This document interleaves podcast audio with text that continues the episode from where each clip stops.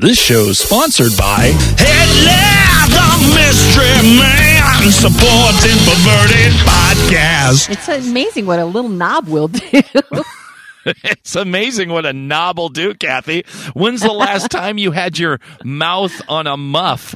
I haven't had my mouth on a muff. Oh, you meant the mic muff. Oh, well, it's been quite a few weeks. Ha ha ha. Ah, what about on the what about on an actual mound? When is the last time Kathy tasted the succulence of a VJJ?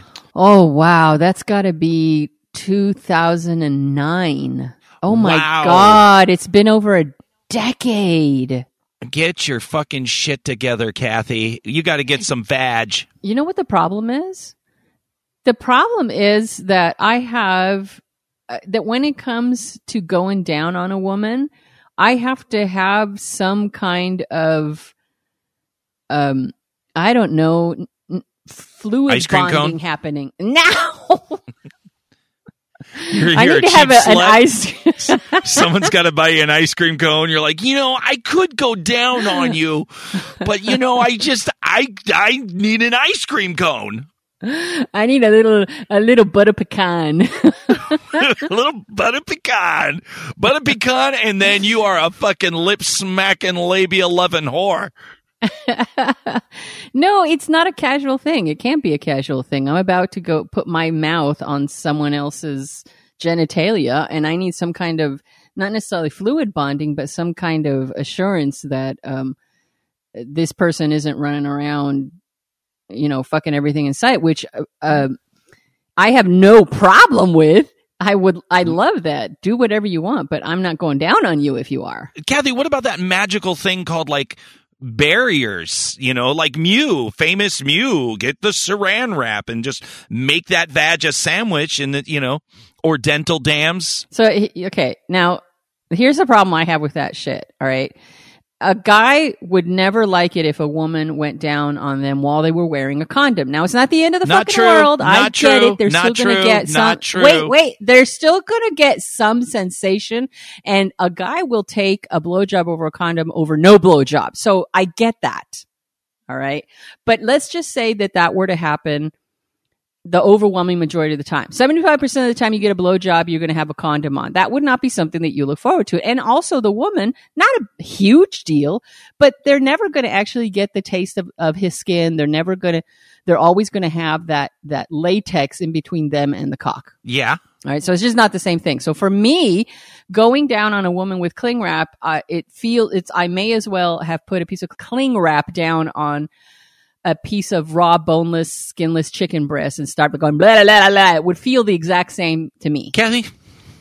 What? I think in I think in the last 20 seconds you have just demolished every effort of the safer sex movement to Oh, not at all. to just to literally just trash you know the the use of barrier protections in oral sex which for those that uh only have vaginas um that's your only uh your only option for that No, um, that actually, I disagree with you 100%. I- I what can- you're watching is safe sex in action. I have decided not to go down on someone But as what you're doing is other. So projecting that you're projecting your opinions on other people. Because I, don't give a fuck if there's a condom. I like having a condom on. It feels still feels good. I don't mind having a saran wrap on a vagina. That means. uh you know, I can go down more vigorously on somebody who I don't know or haven't been fluid bonded with. I don't, I don't, I'm not a sex elitist as far as like it has to be this way or it's not. So if you're that way, that's absolutely cool. But to say that no guy, you know, every guy, it's like a total bummer for them to get a blowjob, which is just like you're now empowering a bunch of douchebags to go out and say, yeah, that's right. It sucks. You guys shouldn't do this, you know? Okay, this is an argument that you and I have had for a long time, and that is the Kathy, don't put d- bad ideas in people's heads. I do not no, no. no. take. Wait, wait, wait. Let me finish. I do not take responsibility for what you do when you listen to me give my personal preference. That is on someone else. So I'm not going to be careful with my words in case some douchebag goes out and says, Hey, I heard on perverted podcast. That sounds like a good idea. I'm going to do that instead. No, I'm That is sorry. not asked what you said. opinion. I will rewind this. You said no guy wants Would to get a prefer. blowjob. You were speaking for somebody else. You were not speaking for yourself. Boogie, stop You were- yelling. I don't like it when we have these discussions and you start yelling. I'm, I'm being perfectly calm. Just calm down. Kathy, What? I'm calming down. Okay. This is me calm.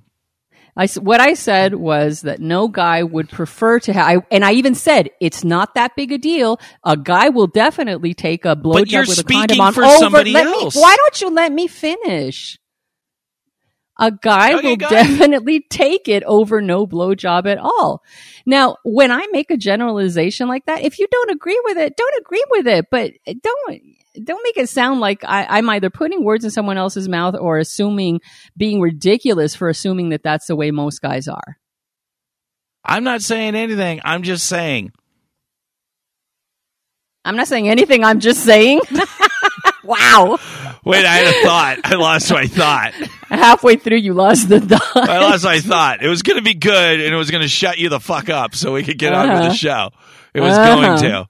But whatever, Kathy. I'm glad your opinions. But for for those of us that know that uh, that are For those more of you that have a different opinion, you have a different opinion. That's perfectly yeah, fine. but but we're but what I'm saying is you are okay with your basically sexless life, but some of us are promiscuous. I love how you be- characterize me as having a sexless life because, I don't have a pussy to go down on. That is well, that qualifies as sexless. If you don't if you don't have a vagina to lick, then that means you're sexless. Now, you Um, didn't ask me if I had played with a vagina. That's a whole different thing. Okay. I have Okay. played with vaginas and I sit there looking at, last time I played with a vagina, I was looking at it going, oh man, I'm just shoving my fingers in it. I'm rubbing her clit. It's getting all wet. I'm making her moan and the feeling of that power you have over a woman when she's exhibiting all that pleasure. And I wanted to go down on her so badly. It was a total impulse thing. And I was just like, no, take the, the playing that you're doing. Just take, that's good enough. You don't have to go down on her. You're having a fabulous time. You would love to go down on her, but I happen to know that this particular woman was having a blast walk running around uh, fucking a lot of people. I was so happy for her, but I wasn't going to go down on her. But what, in that moment, in that moment of heat, Kathy, Yeah. to completely rip yourself off of a moment when you could just as easily go, well, it's not going to be as good, but it's still, we're in this moment of chemistry and hotness. I could just throw a barrier on her and at least we can kind you know, it, it's, it, of course, it's never going to be flesh to flesh, but, but why absolutely just cut yourself off from a moment when there's an option to have the as close as you can get? Well, clearly you are going to have to rewind because you have to listen to what I said. I don't like the feeling of it. It's bland. I don't like it. And why aren't you instead praising me for not being impulsive and sticking to the safe way of doing things? Because Kathy, I want you to lick vag. Uh, that's what it comes down you, to. Let's I be honest. You, I want you to get out there because you're just so much happier when you're getting the dick in the vag. You're Oh, just happy. I am getting the dick. okay, well, what kind of dick have you been getting? Wait a minute. Let's start a The show. following show is for mature audiences only. Listener discretion is advised. And if you don't like it, please go fuck yourself. One, two, three, four. Do you feel your sex life is quite lame? Scared that your desires might be strange? Come and join the kinky world of play. Woo-hoo. Hello and welcome to the fight, the, the, the visceral, blood curdling fight between Kathy and Boogie, known as Perverted Podcast, the show where we explore the adventures of the kinky life, sex, and perversion. Recording live from Creative Explorer's living room and a sweaty, smelly, hot storage box. I'm Kathy. It is not smelly. Hang on a sec. No, I'm good. I'm good. I use deodorant. I'm, I'm It's boogie. metal and it's hot. I'm I'm assuming it's smelly too. Kathy, let me tell you, I am the god of air freshener and baby wipes. This storage room, and I have a broom and I sweep. I'm domestic in the storage unit. I put on an apron. fresh trees hanging from everywhere. I do. It's like it's like the movie Seven, where there's like nine thousand Oh. of them. That's a horrible movie. yeah, no, it's it's actually fine in here. But uh, oh my God, Kathy, what a great argument that was! Just to start a show, just viscerally fighting, and I and I, you know, once again, we fight because it's fun. Um. Well, I don't always enjoy it that much. I mean, you you tend to get very uh very angry and very loud when you disagree with me. Well, I get loud because that's part of being an asshole. well, yeah, that you know what? You're absolutely right. I hadn't thought I hadn't considered that. Yeah, you can't you can't really get the asshole card if you don't raise your voice. But I, I mean, that's the family. And and once again, we're cracking jokes through the fight because it's not like a I hate you fight. It's a I don't know. I keep a We, I mean, you and I um, almost have uh, uh, we have a difference of opinion on almost ev- everything. I mean, there's there's the, quite a few things that we agree on, but we we tend to come down on opposite sides of almost any argument. I mean, here I am being safe and deciding not to go down on a woman unless there's some bonding there and some understanding of who they're having sex with. You aren't you don't say that's a good thing. Instead, you take issue with the fact that I won't use cling wrap. I mean, if you and I could find the way to argue about something, we will absolutely find that way. Well, absolutely. And Kathy, I, I am proud of you for doing things that are safer, but there's a part of me that doesn't believe it just believes it's one more excuse for Kathy to not go out and start finding other relationships. I gotta And say that is, that is yeah. honestly something that I think. So when I hear something like, no, no, I'm doing this safer, I'm like having this like call bullshit thing in the back because you really, in the past couple of years, you have really let down your game as far as going out and, and seeking out new partners. And so it just seems like, it just seemed like bullshitty. So I apologize if it's actually something that's legitimate uh, in in how you react to barrier protection and stuff like that, as as opposed to uh, using it and getting someone. So Yeah, I mean, and that you're right. That actually is the origin of the argument and the problem you had with what I said. I perfect. I know that very well. That here's and here's something that might piss you off too, and and might actually piss off other people, and that is that when I was in that relationship with with my girlfriend for many years. Um, I really missed having dick. I loved. I love going down on dick. I love getting fucked by a real dick. And I missed it so much that halfway through the relationship, I said, I really, I want us to go poly because I'm missing it tremendously. And she didn't want to. And as a result, that as a result of that, and a couple of other uh, core issues that we had in our relationship, it the relationship didn't last more than a couple of years after that. So when I did get out of that relationship, I went hardcore looking for some dick because I missed it. So the Right. the thing about me is that a good 75% of my sexuality has to do with um, the male anatomy. So I was very gung ho to go looking for that afterwards. So the the rest, I I absolutely miss going down on a woman's pussy because I love it, but it's not a huge part of it right now. And in the last, you know, five six years, my life has taken quite a beating. Um, yours much more than mine, but I. I've had I've had a tremendous amount of upheaval in my my uh, my faith that has deserted me, my um, having no place to live even for a short while, going from uh, couch to couch. It has not been easy, and so that if, if the worst that happens in my life is I only have dick, which is what my primary goal is when it comes to sex, I'm good. I had to focus that other 25% on other areas of my life. Fair enough, Kathy. Dropping the mic. Fair, fair enough. I will concede. Boogie concedes the point. I will concede the point. This is a very Make a point. note, listeners of Perverted Podcast. People are like, what am I even listening to? The name of this show is going to be called Come Out Swinging. That's that's just Ah, that The we name- should change it. We should have one one uh, um, show that we call "Come Out Swinging," and in your your storage shed, and me at Creative Explorers Place will be like in our own little mud wrestling baths, and we'll go at it. just go on. What? We just did it.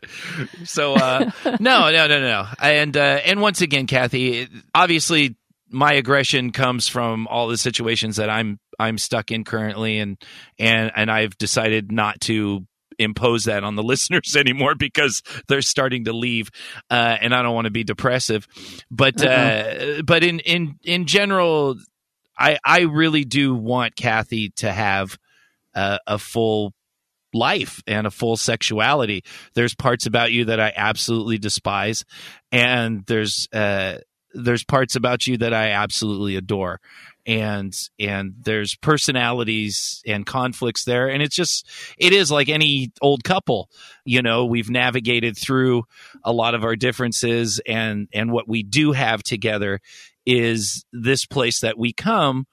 We have this group of people that watch us navigate. I mean, we talk a lot about other relationships and our relationships and and all of the the questions that come in and the kink world and whatever.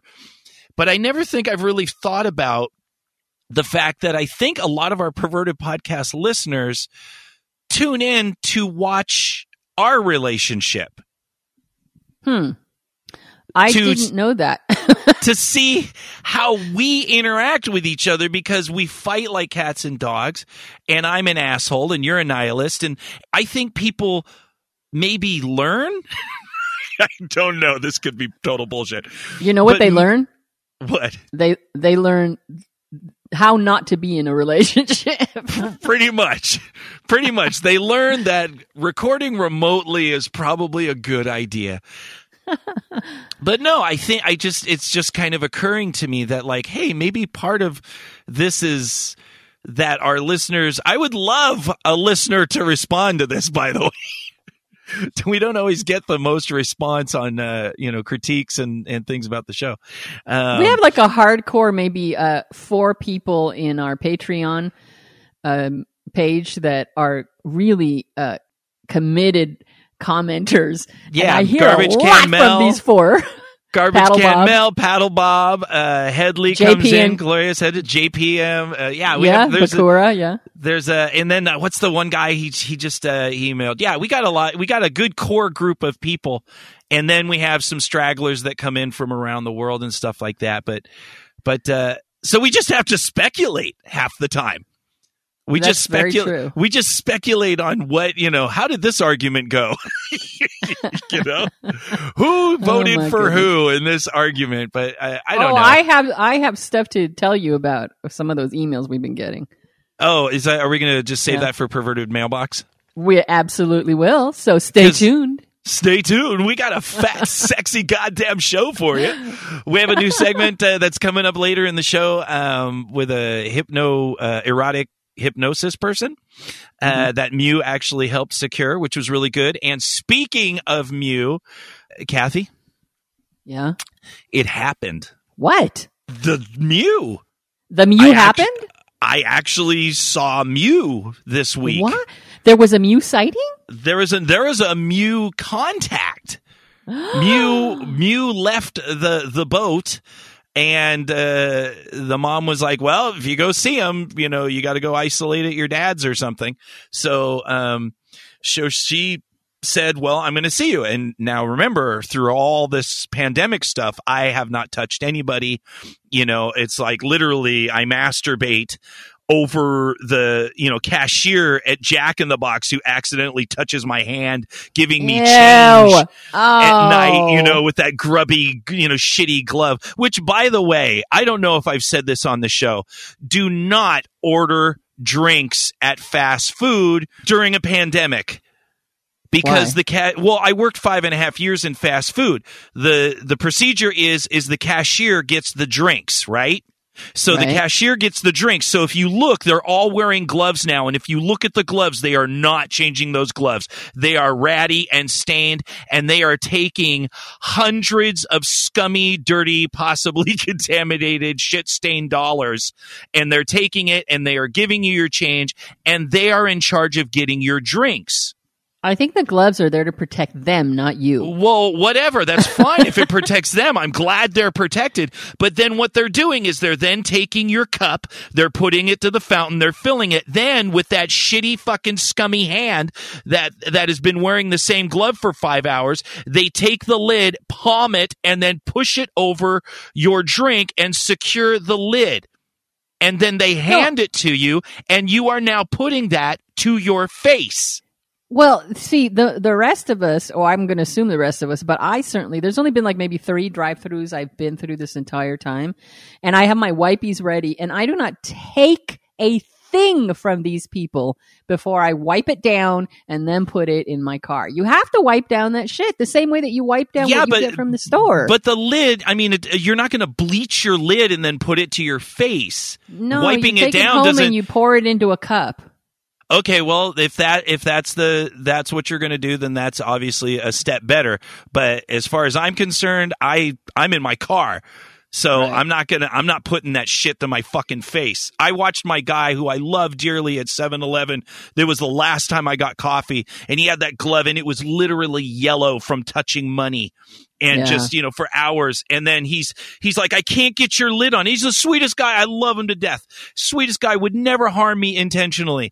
But that scummy glove, he's pushing on the lid and he's like, Oh, you know, the coffee lid, that the sipper lid. And he's like, Oh, I can't get it on. And I'm like, ah and then now I'm gonna put that to my mouth. The No, you're absolutely right. There- thing. Yeah, there's so many. If, if anybody is in the food service business and listening to this, get on fucking YouTube and watch the hundreds, thousands of videos there are of medical professionals teaching you very quickly how to properly use gloves, what the rest of the lay people don't understand about gloves, and what you need to do when wearing them. I think they're just like masks in that a mask Kinda, that yeah. you're wearing is the most it's going to do really or the majority of what it's going to do is is keep other people safe from you and gloves is the reverse so Right, uh, you're absolutely right i when i get go anywhere and if it comes back into my house i'm i'm bleaching the fuck out of everything Bleaching. My dad's like, just bleach your vegetable. Dad, I'm not gonna bleach a vegetable. I'm gonna eat it. I'm just saying there's certain things that are better than others. And even fuck a pandemic, dude, just in general. Don't let somebody who touches money Money has feces, cocaine, and all sorts of stuff all over it. Schmeg, guys don't wash their hands. Why am I telling you this? I And don't, don't- want to know It's a bad policy. The cashier should not touch anything that the customer puts to their face. I'm just saying that. There, I've said it. Mew came over. this is the Uh-huh. craziest fucking show we have ever done. we're in the- talking about schmeg on dollar bills man let's move on to mew So anyway, I haven't seen Mew in six weeks during this whole thing, right? So I haven't touched anybody, and she's like, "I'm coming over," and so I was very nervous about this. I had talked to you about this. Like I was really, really nervous about all this. You're like, mm-hmm. how am I going to do it? I don't know. And it's weird, weird. She's going away and whatever. And so now here she comes. I'm waiting. I'm standing at my car in the parking lot, you know. You know, I'm trying to look cool. Everything's clean. I've just scrubbed myself head to toe, washed all the sheets, everything, laundry. I am ready for our day. And she pulls up and I see her cute little face and she smiles and then she pulls in and she's like, Hi, daddy. And I'm like, Hi. And then it's time for that hug.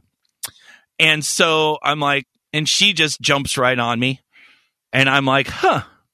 And I put my arms around her you know, I was very nervous. How is this going to work? How's this going to work sexually? How am I going to, you know, what are what are all these things that are going to happen? Of course, my brain's racing with like, what do I do? I'm sure it'll work out, you know, but whatever. I don't know how I'm going to. And I'm just like, I start like, like palpating, you know, just like examining this body thing that I'm now touching, and I'm like, huh, huh, that's uh, So, so she's all, yeah, it's a human.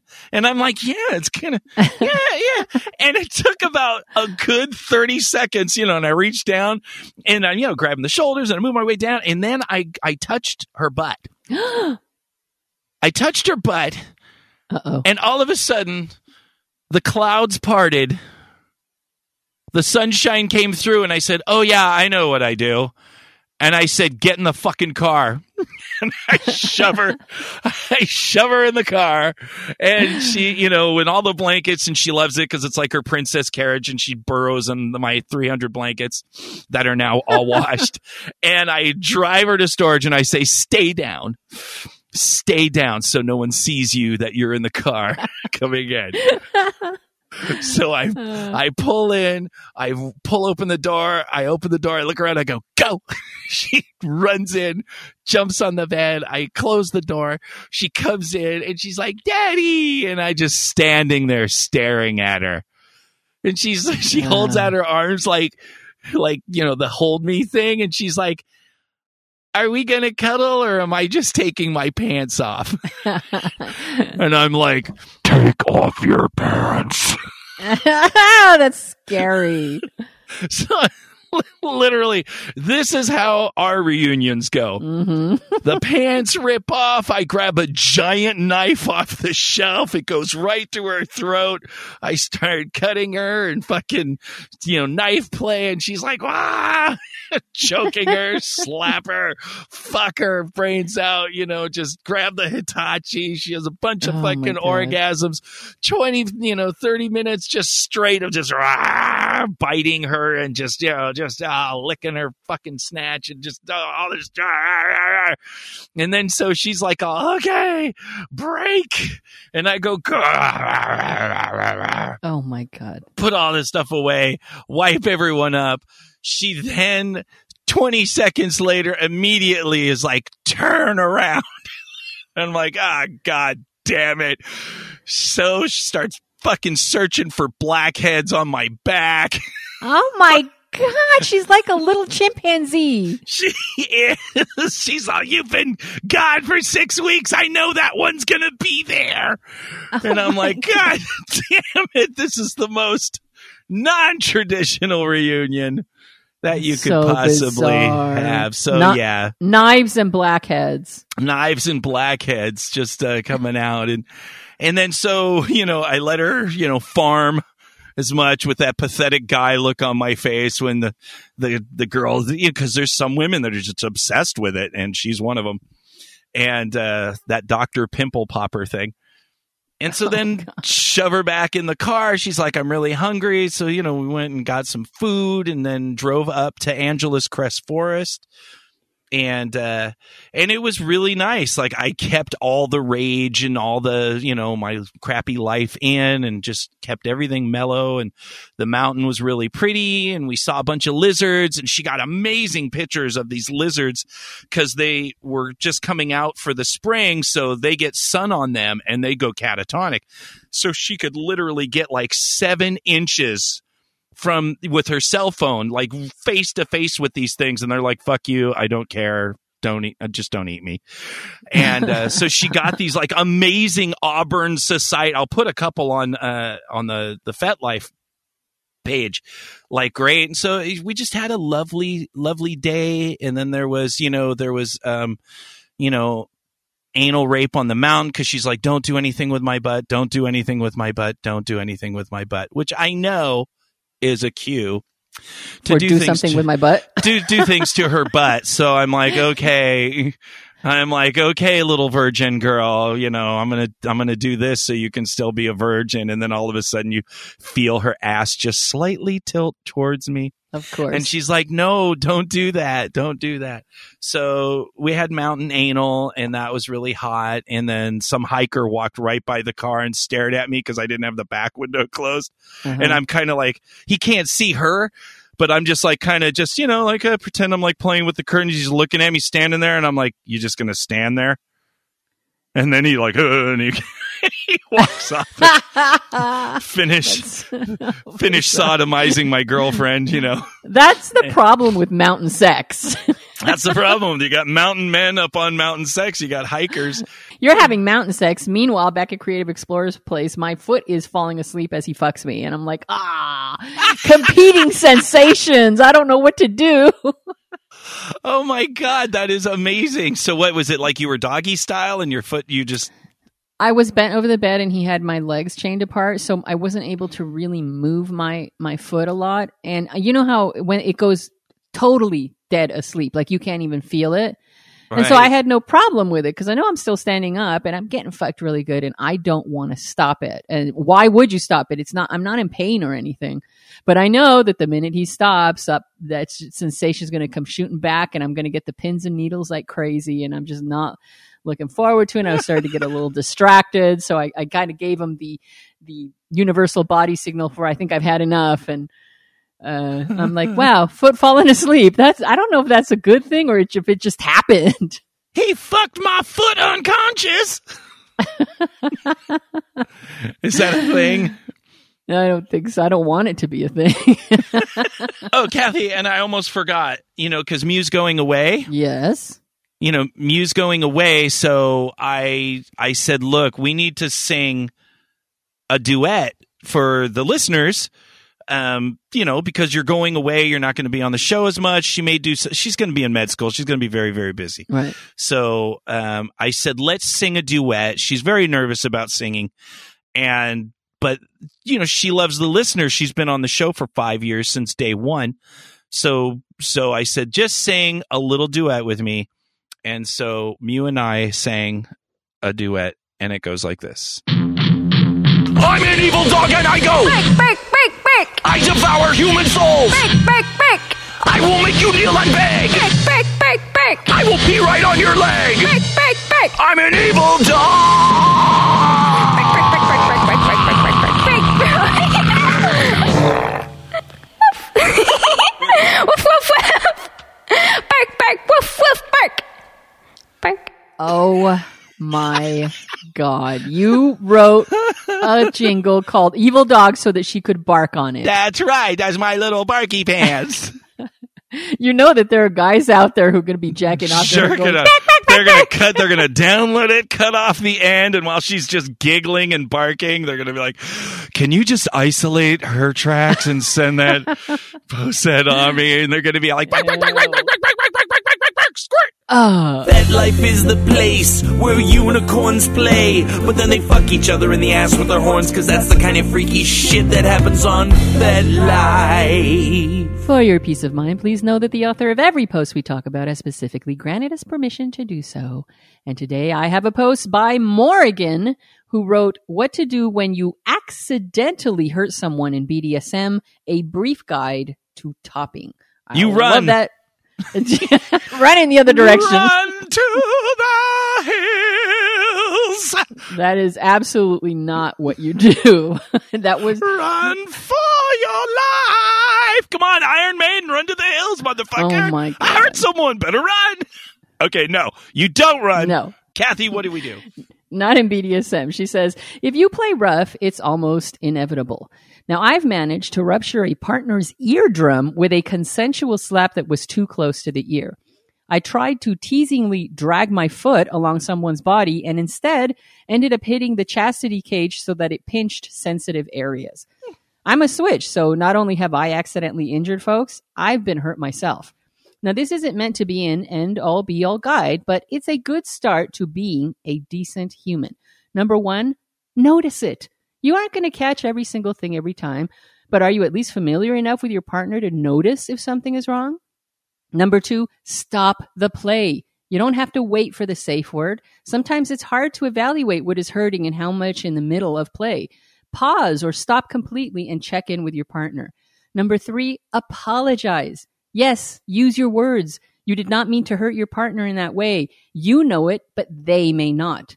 Don't ignore it. Don't pretend that it's okay because it's BDSM. Don't minimize it. And number four, aftercare. Take special care of them, cuddle them, love on them, ask how they are after the fact, a few hours later, the next day. Even if they don't bring it up, don't brush it off or minimize it or pretend it didn't happen. None of this is rocket science. None of this is really that deep or complicated. But the fact is, I've had a serious partner that hurt me and did none of this. Didn't stop, didn't ask about me after when I shared that I was hurt. And that totally, utterly sucked. Don't be that person. I'm thinking back, Kathy. Uh oh. That's never a good thing. no, it's it's it, it is good. I love this post because it really is uh check your ego at the door kind of situation which or balance your ego I think would be more accurate because without some ego you're just not going to be a super aggressive top. You know, there has to be some, I am in charge. I'm going to take control. I am the God. There's a part of that that's hot, but you really do need to balance that with the ego that would stop you from doing what is right and taking care when you fuck up. Right. Does that make sense? Oh, yeah, absolutely. because I've run into that. I've run into that a number of times. Uh, like the the one scene I stopped with Mew because my ego was not in check, and I was like, "Oh yeah," rah," and then we came into a problem, and my instant reaction was like, "Fuck your safe word," and I'm like, "Oh, oh no, no, no, no, bad boogie, we're just gonna stop." Like r- whatever rule number three that she said. Right. I, I think that I love that you bring that up because it, there's no shame in admitting that that's the first instinct that pops into a, a dominant's head is fuck you. I'm the one in charge. I mean that uh, there's nothing wrong with that. It's what you do af- after that thought that is important. Yeah, I You think that, that that's how you feel and then and then the saner part of you takes over. Yeah, because no matter what, you you have to stop. You have to gauge what's going on. I've had other things, other smaller instances that were still like a missed cane strike on the back of the knee, which was pretty awful. and I'm going to give myself about a C plus on how I handled that. But I there was just I remember that that was a few years ago, and I think that was Mew too. And I just missed. I was caning the back of the thighs, and I hit the back of the knee like but, but it wasn't exactly the back of the knee it was like a, just above it but it was right on the edge enough to suck and enough to warrant a a legitimate apology because I fucked up Right. and I don't remember handling that perfectly Mm. don't remember that, Kathy. Don't. Re- I remember kind of being like, eh, okay, yeah, it was okay, you know. But there was. It took a few to just be able to say, yeah, yeah, that was that was shitty. Yeah. Sorry. I, I would, I think I want to leave, I, am being a real asshole. I want to leave you hanging out in the wind like this so that the listeners know it's only you who fucked up like that. Cause I, I really don't Sure. want to give the story in which I fucked up. No, don't do that, Kathy. Just stay pure. We had a good argument in the beginning. Let people let's let people let, let throw me under the. I'm giving you the first time. I'm letting you throw me under the bus. Oh, wow. Okay. Well, now I feel shitty about it, but okay. I'll do it anyway. Good. oh, so you aren't going to So- tell your story? Oh, all right. I'll tell the story. I was at a femdom party and um, there was a guy that I've played with before who was in a room.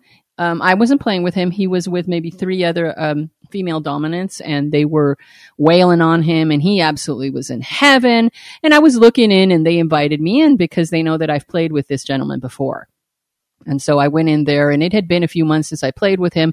I think I remembered most of what we had talked about, but in my arrogance, I didn't ask to have my memory refreshed. And we started playing and I forgot that he's got issues with his shoulders and he was kind of lying down on this table. I pushed him back because he kept pulling his shoulders off the the table and I pushed him back down really hard and I saw him wince and one of the women says, "Oh, don't forget he's he can't have his shoulders pushed back like that. And i was immediately mortified absolutely mortified that i had my i mean my hubris not to ask or be reminded of what his issues were when i knew there were some. And i felt the eyes of all the other dominants just on me. And i was i felt so horrible. And instead of actually apologizing or or saying something, anything, I just moved on with the scene and moved on to another body part. And afterwards, I was just so unhappy with my reaction and how I had dealt with it and thought to myself, this is not who I want to be. Don't let, don't, when, not if you fuck up again, but when you fuck up again, don't be that person ever again. Yeah, I think. I mean, I would dare to say that just like we have no training, there should be apology training. Yeah. That I Uh, should be- practice fucking up and how I'm going to handle that and still look cool, but still do what's right.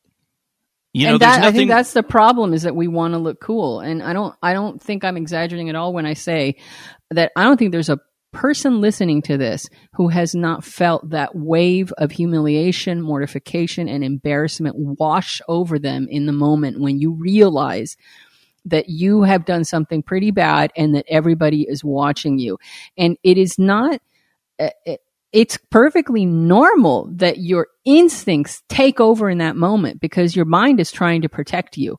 And you you're almost not in in charge of what's happening because in that moment just like when we talked about earlier that in that moment uh, uh it's not it's okay for a dominant to say fuck you I I'm the one in charge. It's it's that you snap yourself out of it. The same thing happens here. That that a wave of humiliation that comes over you can be so all encompassing that it takes over your mind and you and starts reacting for you. And that's what you want to stop that process where where you're the part of you that has been humiliated or mortified wants to rectify it by being an asshole and takes over. So there, there's nothing wrong with feeling that. It's but it, it can be especially when it's very intense. Like in, the, in this in this example that i gave you there there were so many women who were watching this and i just felt even more humiliated than i would have if it were just me and him because i knew everybody was watching me. So it can be a very powerful feeling in the moment. I think this discussion is fantastic because now we can address a bigger truth. The the first truth is our instinct is to cover up what we fucked up. But in this whatever community thing that we want to talk about, there is an even bigger truth that if you go into the play scene with that bigger truth arming you, you will handle a situation like this better. And that bigger truth is, in my experience, those that take responsibility in the moment improve their social standing as opposed to ruin their social standing as a dominant. The people that take responsibility for the accident, the dominant that stops and tells the bottom, I'm sorry, I didn't mean to do that. Are you okay? Do you, you, want to stop or do you want to keep going? Because it was your fuck up. And you take responsibility, the bottom now respects you more. If there's other people around and you show that example that in that moment where everyone saw you fuck up, if you take responsibility for it, you now build your reputation among those people as somebody who will take responsibility. And that actually boosts your social standing. That boosts the amount of times that bottom is going to want to play with you again. It boosts the amount of times those people in that room that saw you fuck up but handle it are going to recommend you as a safer player because they know they have seen you fuck up and take responsibility for it. That is actually the bigger truth. If you can carry that into your scene with you, when you fuck up, you will realize that by hiding it, by trying to act cool and pretending it didn't happen, you are ruining your chances with the bottom. You are ruining the trust with your bottom. And if anybody sees you do it, they'll go, Oh, you're one of those. And you will now be talked about as one of those. So I love the fact that we can come. Do you, do you hear what I'm saying, Kathy? Oh yeah, if you can build up that voice in your head, then it can come to your rescue in the moment when you when you do some at that exact moment when you've done that. It's not just going to be the voice in your head that says cover it up, cover it up. It'll be that voice that says no, be the bigger person and you will be valued more for it. Yeah. Yeah, that's a good point, and it's a great post. It's an it's a difficult topic to discuss. It's a difficult thing to admit to, but important, absolutely important for people to listen to. And this is probably the main focus of our show: is what we do when we talk about uncomfortable things and how we fucked up and how you fix it afterwards. Like the argument we had at the beginning. Oh, I conceded to that, didn't I? you did concede. I was shocked. God, you're going to save this episode. I know. I will always point to it and say episode two five seven where Boogie concedes. Fuck off. Disco, disco, moves, wearing motherfucking leather pants. He's the god of information. What have you got for us? Wow. Tell. Oh my god. Enigma. Enigma. What? Are you there? Yes, I'm here. Oh my god. We have a celebrity with us. Oh, do we? We have we have it's not John Travolta. It's not Brad Pitt. But it's close. Dell. Yes, I have tighter pants than they do. Yes. Ooh. We have a reason for that. yes, got, got to keep awake with the circulation of just cutting off the privates. Uh, otherwise, they just go out of control. Um, so for Discord, we had four new people join us. Congratulations. Clap, clap, clap. Yes, no failures this week. So we have over 200 people in the Discord. So get to the shenanigans. We are ready to have an army. We are totally Yes. ready for a Discord army that they could like we could like rise up against something. 200 is a good army. Yeah, that's a, that's a good militia. We can like take over like a dungeon or something. Like Krispy Kreme donuts or something. Yeah, probably. All of the donuts, all the sugar. You gotta fuel all of that kinky shenanigans. I was thinking it'd be fun to have like a Discord orgy with 200 people. That that would sound pretty fun. Oh, that would be messy. Yeah. I mean, in all the best ways. A Discorgy? A Discorgy. Oh god, all the puns. I'm Trying to think of like how big the orgies are like at Burning Man. Like there's the orgy hut. I'm like, I think they capped that at like 20, so we would definitely beat them out in size. Yes. Our army will march, Dell. Yes. Dell, you, you Dell, be a general or something. Yes, and I, I declare Mew to be our lieutenant because she will rouse the forces with their drunken bee dickened selves as they were hunting for people with their strap on. I heard. It was adorable. So Mew came into the Discord. Yeah, she was drunk hitting on anything that had a vagina or possibly butts. There were butts, but it was like it's like, mm, yes, I have this strap on and I know how to use it. It's like, do you Mew? That that that, that sounds hot and amazing, but uh pandemics. Yeah, she she even hit on me a little bit. I'm like, mm, I don't think that would be okay, Mew. Poor Mew, but you know what? It's good that she is trying. I mean, after all these years, you know, of her being like, I'm not a top, I'm not going to top, I don't want to top, you know, I don't have control of the force, so I don't want to, you know, like, because cause Mew would be the type of person like Anakin that would literally just snap and like wipe out a planet. So that's why she's like, I don't want to top because I don't want to lose my shit and kill someone with a strap on. Um, even though I'm sure a few would like to die that way. Um, so, but it is good to see her kind of, you know, even though it was a little drunk, she got in there, tried to do some stuff. Yes. Um, I'm just imagining her with of our first item of them trying to do that with there is now official Pokemon lingerie. Oh my god! Oh my god! This is so. Is it cute? Did you see? I haven't seen pictures of this, Dell. Have you seen? Are they actually cute or are they stupid looking? Uh, they're kind of cute. Um, it depends on your like. Uh, they have one that's covered in Pokeballs. There's a Sylveon one, that pink Eevee evolution. That is Um, pretty cool. There's a Pikachu. There's Jigglypuff. That is that is horrifying. Coming at me with a bunch of little round jigglypuffs with giant eyeballs. I don't know if that would inspire erection. I just think that would be terrifying. I'd be like, ah, take it off, which is the goal. A lot of them are like the artistic, like those Art Deco, like repeated prints. So it's not like you're in a in a Jigglypuff onesie and you're just a giant ball. It's like they they went for subtle. Don't terrify me, Dell. I already have a lot of thinking in my head. okay, I- I'll try. So, um, yes, I'll try to terrify you less than a local cake vendor because their little put in a cake for their birthday, which they asked them to write, Happy birthday, Daddy. Get ready to eat this cake like you eat me.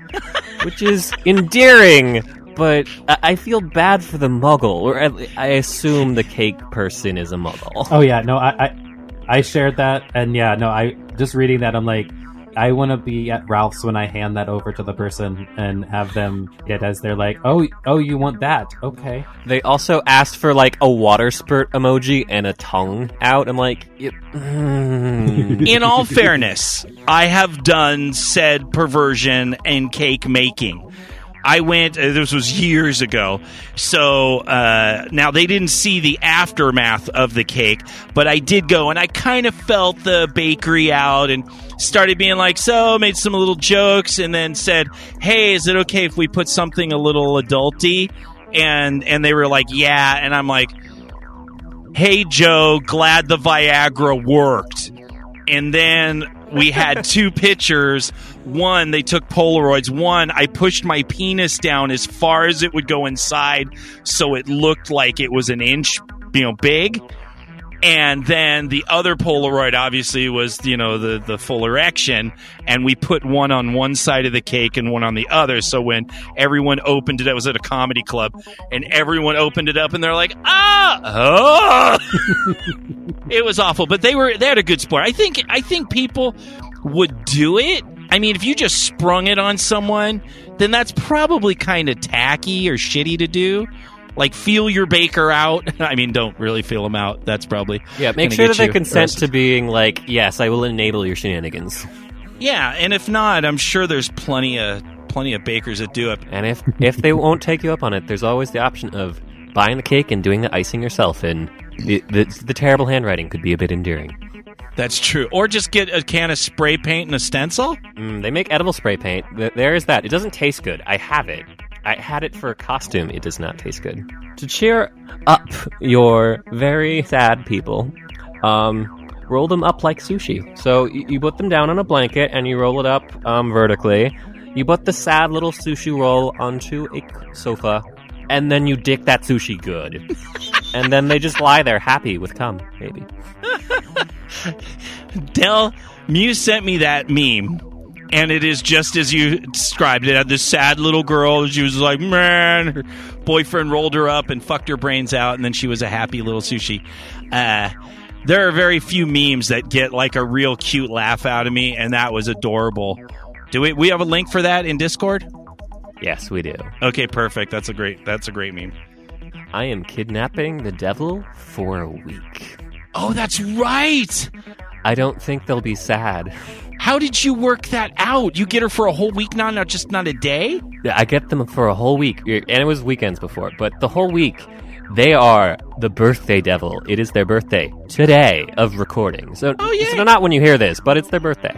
And they're bringing their dogs too. So, um, there might be slightly less Oh. shenanigans, but I get it now. The parents were like, "Hey, you can go for a week, but you're taking the damn dogs." Oh no, the dogs was her own, uh, their own decision. Um, because we wanted our pets to meet since we were talking of some point of cohabbing.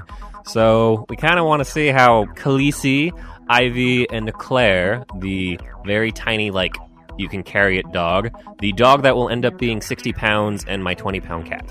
She's actually like twelve pounds, but how they interact. This is you kind of, you know, feeling out the future kind of stuff. Then, Yeah, I've never actually deliberately cohabbed. I, I cohabbed like accidentally when a previous ex got kicked out by their parents for like two or three months. It got to the point of my roommates were like, they need to pay utilities now.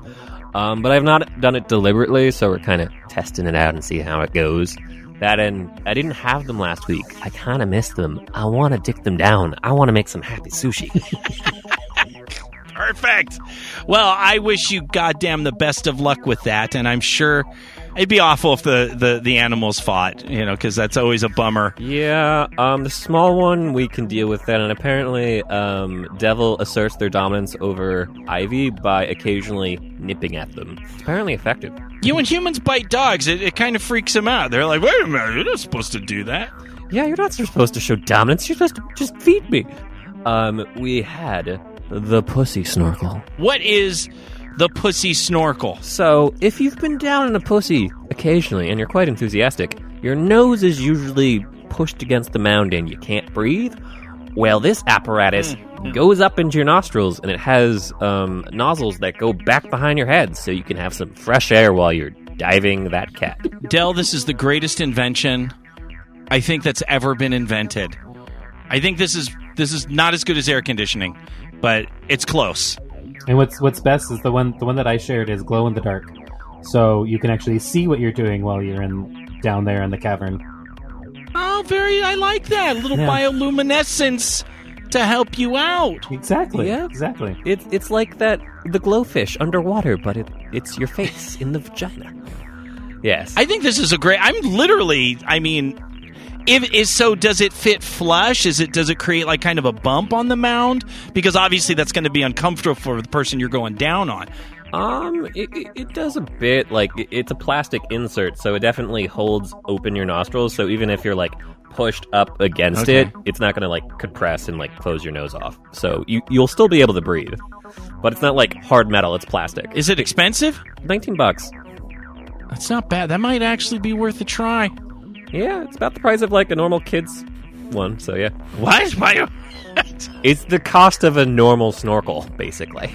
Uh, I'm just gonna say maybe we shouldn't say the normal kids one and pussy eating snorkel in the same thing. But that's just me. Uh, I'll take your your hint under advice. Yes, for other pervertibles that are poorly named or should be poorly named, there are these little meatballs, but they called them hot dog balls because they're like the kind of meat that are in meatballs. But recommendations from the internet said they really should just be called just the tip. Now this, I saw this picture. It was like a bag of hot dogs, except they made them into balls. Like I guess you're supposed to be able to pick them up with your fingers, kind of like weenie tots, except they're literally shaped like balls. And it's called hot dog balls, which is a hysterical name that should never have passed any sort of board of advertising. Yeah, they could, they could have chosen a better name, but mm, it, I'm not sure what else they would go for. It's like meatballs. I do like just uh, the tips. Yeah. Um, th- those are usually the bits on the hot dogs that I don't like because they usually get like more burnt or fried than the rest of the hot dog. Hmm. I don't know. On marketing, uh, an effective version of a mask. It is covered with cartoon penises, and it lets others know of if you can see that it's a penis, you're too close. Ah, I get it. That's like a little social distancing gimmick kind of thing. Yep. And it, or if you're like an embarrassed type, you you'll make sure to stay away because you don't want people to realize they're penises. So, And they're hanging out with somebody with dicks on their face. I get it. Yep. And then for our final item of random animal facts that I pull from the nether banana slug penises. Multiple facts about these. One, their human length of approximately 6 to 8 inches. Two, they come out of the slug's head. Dickhead. Uh, it's too easy. How big are the slugs normally? That it They're- has a six inch j- junk. They're about 6 or 8 inches, so it's the entire length. And it will just come out of their body. Um, Wow, and out of their then- head. Yep, out of their head. So they'll just look like like, a- they're 69ing, but no, they're not. Um, God. and then the third terrifying of because they're so long and un- unwieldy, they'll occasionally get stuck in the other slug, and when that happens, the other slug will eat the penis. Ah! No! No, Dell! It's not No! fatal, it's fine. No, what do you mean it's not fatal? That's non consensual trans! Does it grow That- back? that- Uh, uh, it might. Yeah, I'll have to check up on that. That's an that's an important factoid to know, Dell. Did I just non-consensually have a sex change? Like, what's going on? I mean, it's bad enough when a praying mantis eats my fucking head or a black widow eats me altogether. But now I got some slug going. Ah, that's too much for me. I'm gonna eat your dick. That's growing out of your head. No, bad, bad animal fact. Zebra labias not eating slug penises. Yeah, I like the cheetah. I like the cheetah bark you did last week, where you can be like, "Hey," and she gets wet and wants to fuck you. I'm terrified. Don't eat my penis. I need that. You're glad to be a vertebrate right now, aren't you? Jesus Christ, slugs are. I out of all the. Well, cr- specifically not a hyena, because you know the hyena boys get dicked down by the lady hyenas, right? You know this. wait a minute. Wait, wait, wait. Oh yeah, isn't that the the the females like have some like super dick sized clitoris? Yeah, they And they, they- have a penis-sized clitoris, and they will dom down on the boys. And just fuck them in the. I mean, but if that's your jam, I mean, you know, thank you, mistress. You know, that's efficient. Yeah, it's quite nice. It just then the reverse terrifying of occasionally um, it destroys said penis when they have birth or clitoris. So- So, yeah, not as fun later. You know, there are always risks in the animal kingdom with your sexuality. I am now noticing, thanks to Dell. I just never pictured a slug. You know, you think slug flopping around. I never figured they were psychotic fucking junk eaters. I'm terrified. That's what we're gonna end on? Terror. It's appropriate for the times. I need a hug. I need a hug. Leave my slug alone, god damn it. I just started using it again. And how hungry do you have to be to eat an entire fucking slug length sized penis? When it gets stuck, and then you have to, otherwise you die. Can't you just like, you know, fart out some lube or something? I mean, I know animal penises are a delicacy in some countries, so they're not the only. that's what you, that's what you have to add to this conversation. that's what you bring to the table. I mean, I, I'm I'm in a very international mood today, apparently. So You just leave penises out of the digestive tract. Fine. well, thank you so much, Dell. You're welcome. Suck on my man nipples, you're gonna get an earful. Those topics better than sodomizing a werewolf. Oh my god, I am so excited. Kirae, are you there? I am here. Oh my God. Perverted Podcast listeners, this is an exciting time. As we explore this whole Zencastr reaching out to the world, we can now do things. And one of the things that I've been really passionate about learning about that I haven't had as much time for is erotic hypnosis.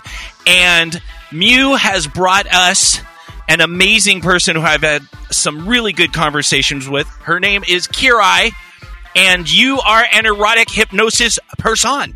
I am. I've been into the hypnosis scene for about 10 years.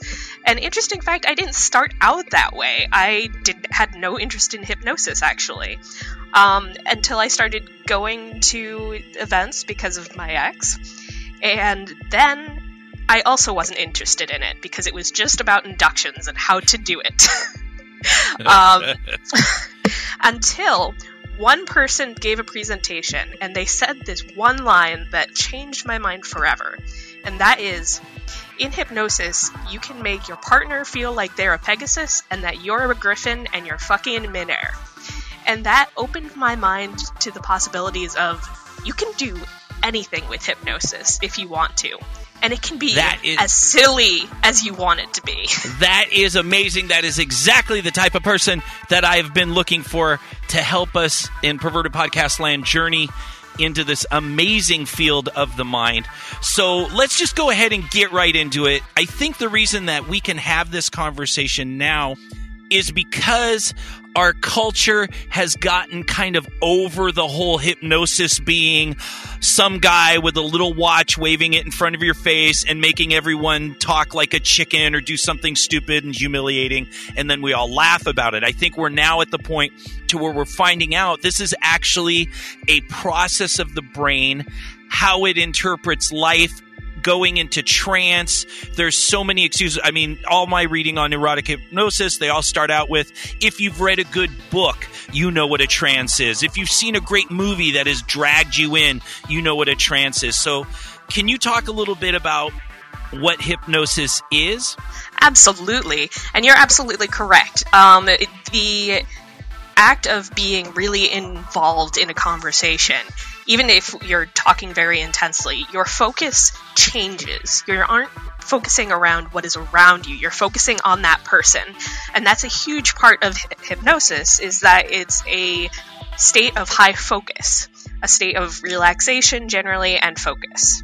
When you are doing hypnosis, a good rule of thumb is all hypnosis is self hypnosis. And that means it's very similar to meditation, and also that means that you have control. There's never a time in which you are out of complete control because you are allowing someone to, you know, kind of guide the reins for a little while. You have to want to do it. um, you're in this state of high focus, everyone's done it.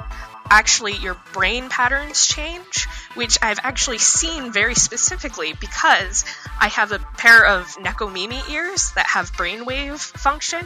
And when I was put into, tr- yeah, I love those things.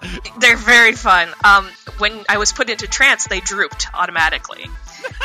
so, yes, your brain waves actually change when you are in hypnosis. Now, so we talk about meditation and we talk about how the brain works and that the brain waves change and things like that during a trance. What would be the personal benefits of going into trance for someone like you or somebody that's interested in hypnosis? Right. One thing to preface this with is that you should not be a therapist when you're doing erotic hypnosis. You don't have the training, don't do that. However, you can mitigate anxiety pretty well. Uh, I've used self hypnosis and had other people hypnotize me when I'm really anxious, and it kind of helps center me. Very similar to mindfulness or meditation, they're very interconnected. Um, there's actually a lot of research about pain and being able to mitigate pain with hypnosis. There are people who have given birth with just hypnosis instead of hip- epidurals.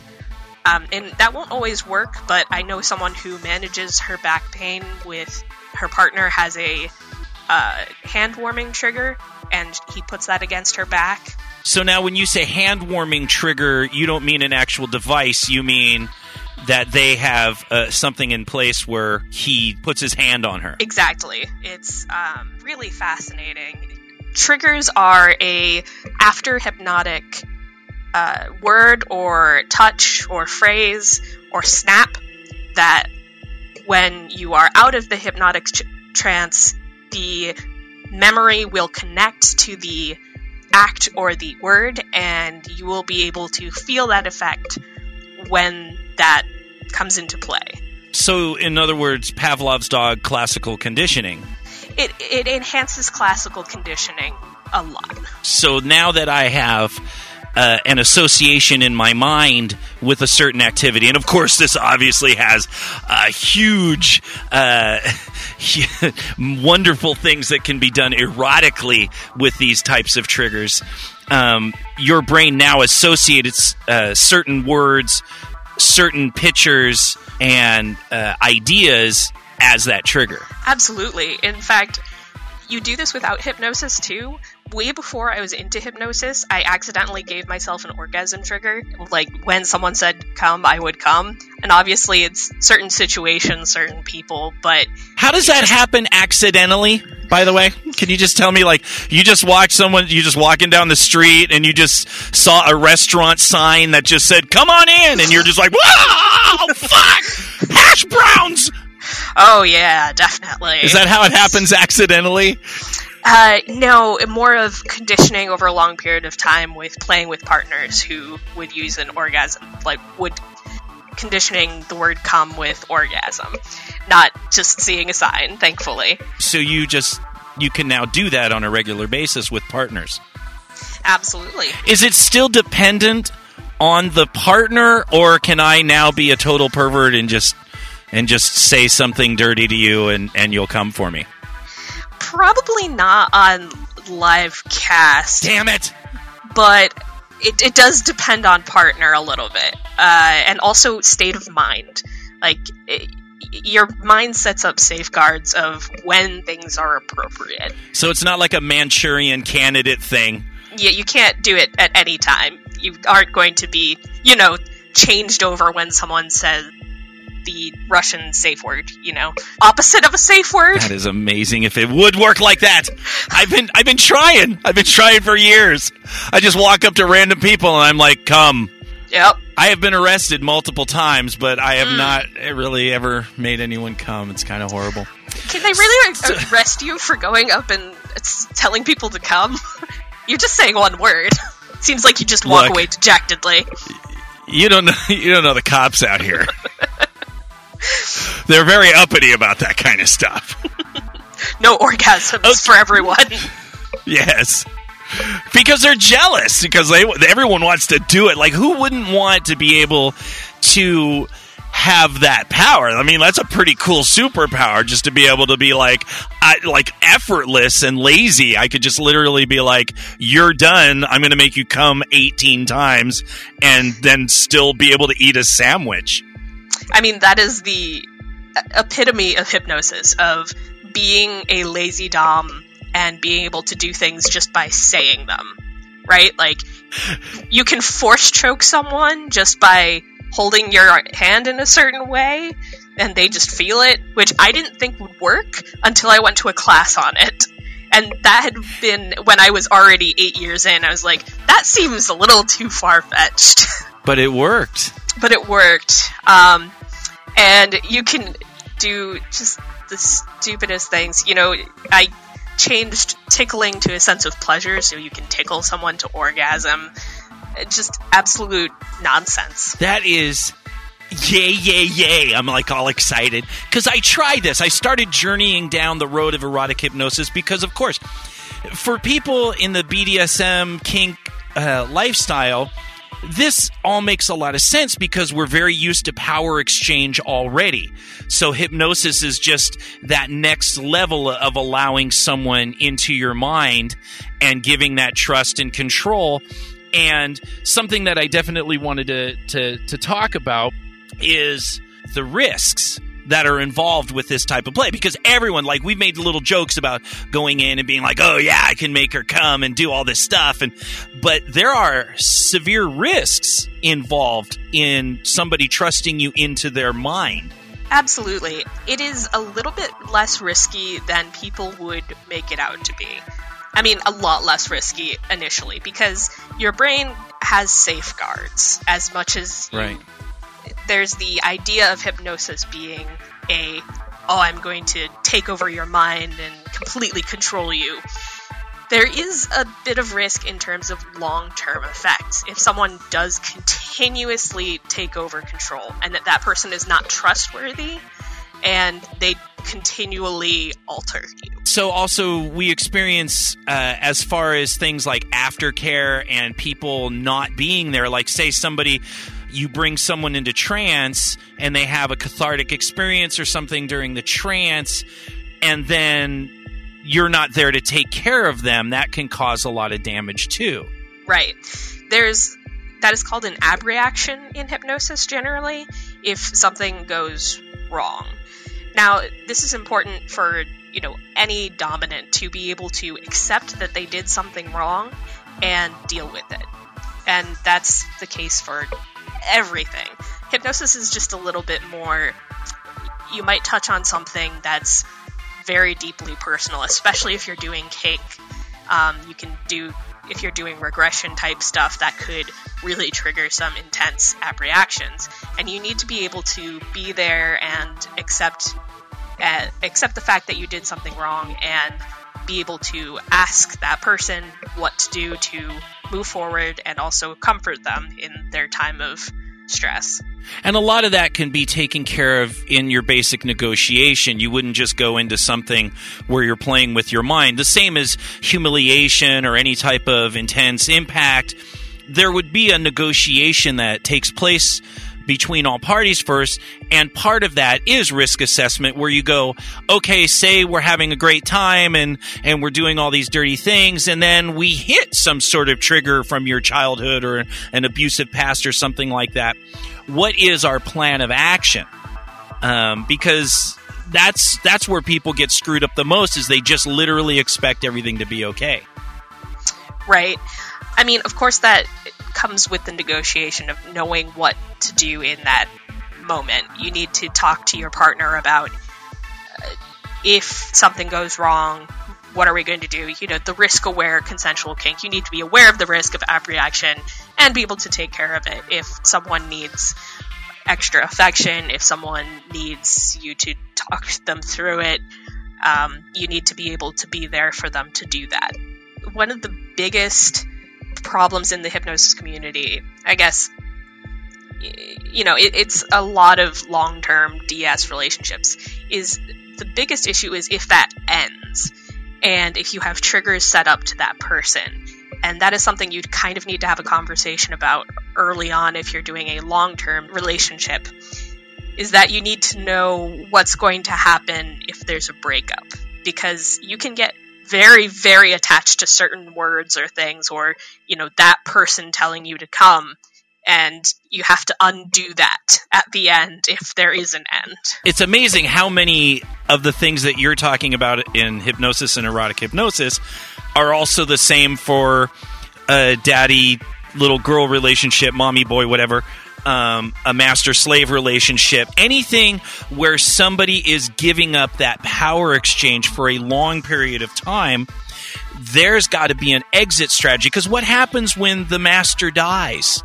What happens when she has a heart attack and can't all of us oh, and there's all of this stuff that needs to be done these are things you have to kind of think about responsibly uh, it's kind of like your prenuptial of uh, mind play. Absolutely. I mean hypnosis if you're using it in an erotic context is really just taking that power exchange and enhancing it even more because in that state you feel like you are completely being controlled.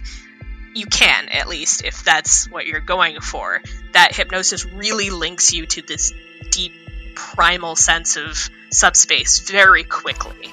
And things can become very automatic if you uh, do enough hypnosis play enough triggers kirae what would be some practical applications if our perverted podcast listeners are curious about starting or investigating this this field of thought? All right, so you're going to want to learn an induction. An induction is how you put someone into trance. That is the biggest thing you're going to need to know how to put someone into trance. The good thing is that you don't have to wor- be worried about being stuck in trance. It's pretty easy to get someone out of trance. You tell them to come out of trance at the count of five. Or you can do other things, but that's the easiest. You know, d- just come out. Come on. Come on. Come back. Um, Can you use a finger in the butthole to get him out?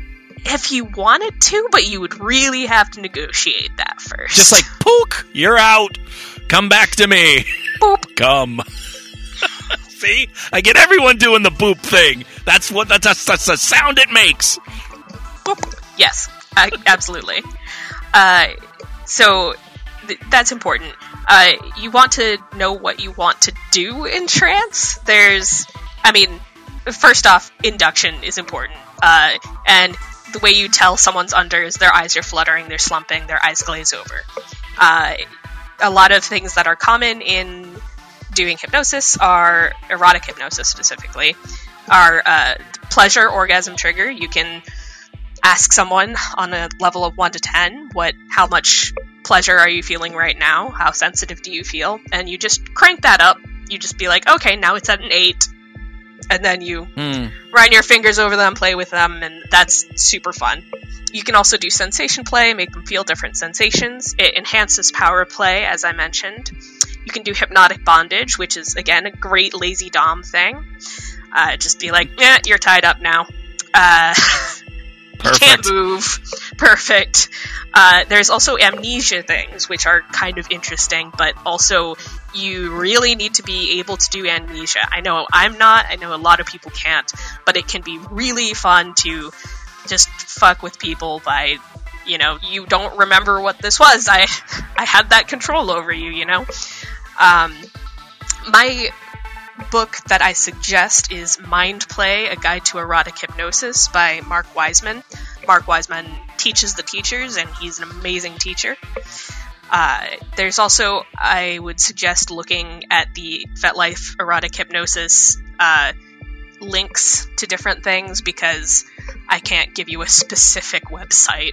There's just a bunch of them that you can look at. So, and if people want to get a hold of you, is it okay if they ask you questions on FetLife? Absolutely. Um, I am K I R A E, uh, Kirae on FetLife. I love talking about hypnosis. It's fun. Kara, I thank you so much for coming and giving us some basics.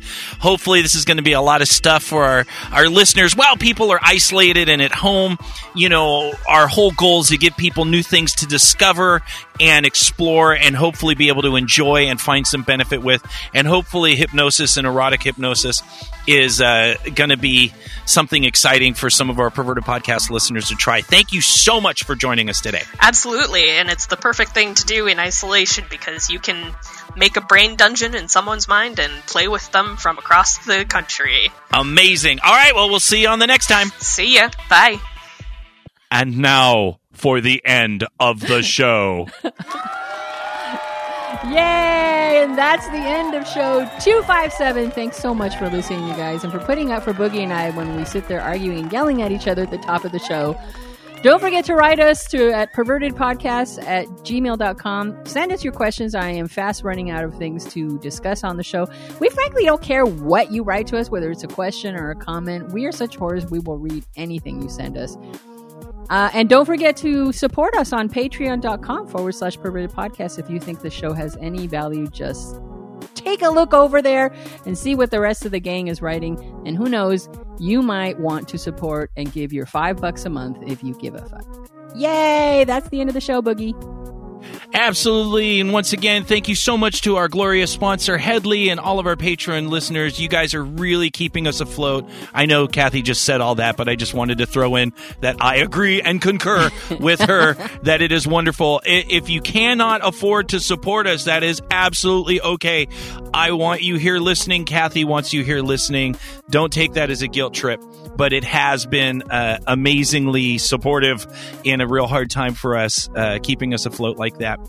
Also, those of you that want to be on the show, I have a questionnaire for you to fill out. I will email it to you. Email us at pervertedpodcast at gmail.com and say, yes, I would love to be a listener on the show. And just you and I will do a little talk about one of your kinky stories or some idea you have about kink. And we can do it. We've done it on the show. I need you guys to reach out to me so we can do that. And we will see you guys next week on show 258.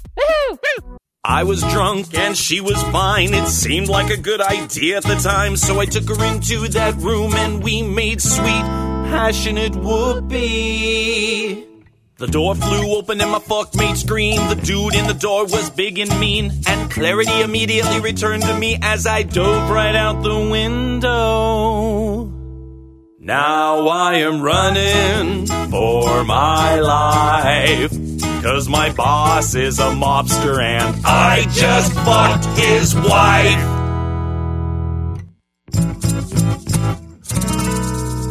Let's backtrack a little bit. I was out of work and needed cash, so it took this gig running coke and hash with only a few stipulations attached. Keep your mouth shut and don't ever cross the boss. My boss was named Tony the Knife, and he had this habit of taking lives, so apparently it comes as no surprise. Good Tony is mildly possessive. So now I am running for my life.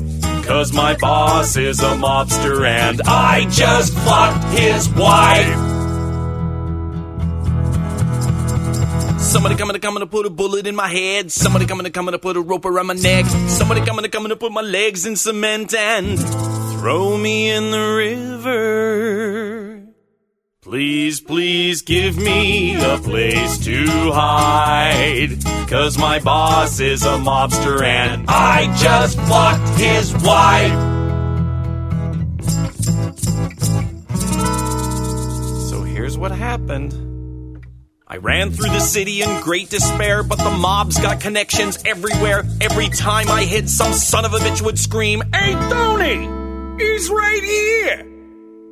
Tony finally caught me and he looked me in the eye and he whispered, I'm gonna enjoy watching you die. But just before I felt Tony's blade inside, a small loose part from a low budget Chinese satellite burned through the atmospheres at Mach speeds and killed Tony right in front of me! Please, please take my good advice. If your boss is a mobster, don't ever fuck his wife. Don't ever fuck his wife. Thank you, China, for saving my life.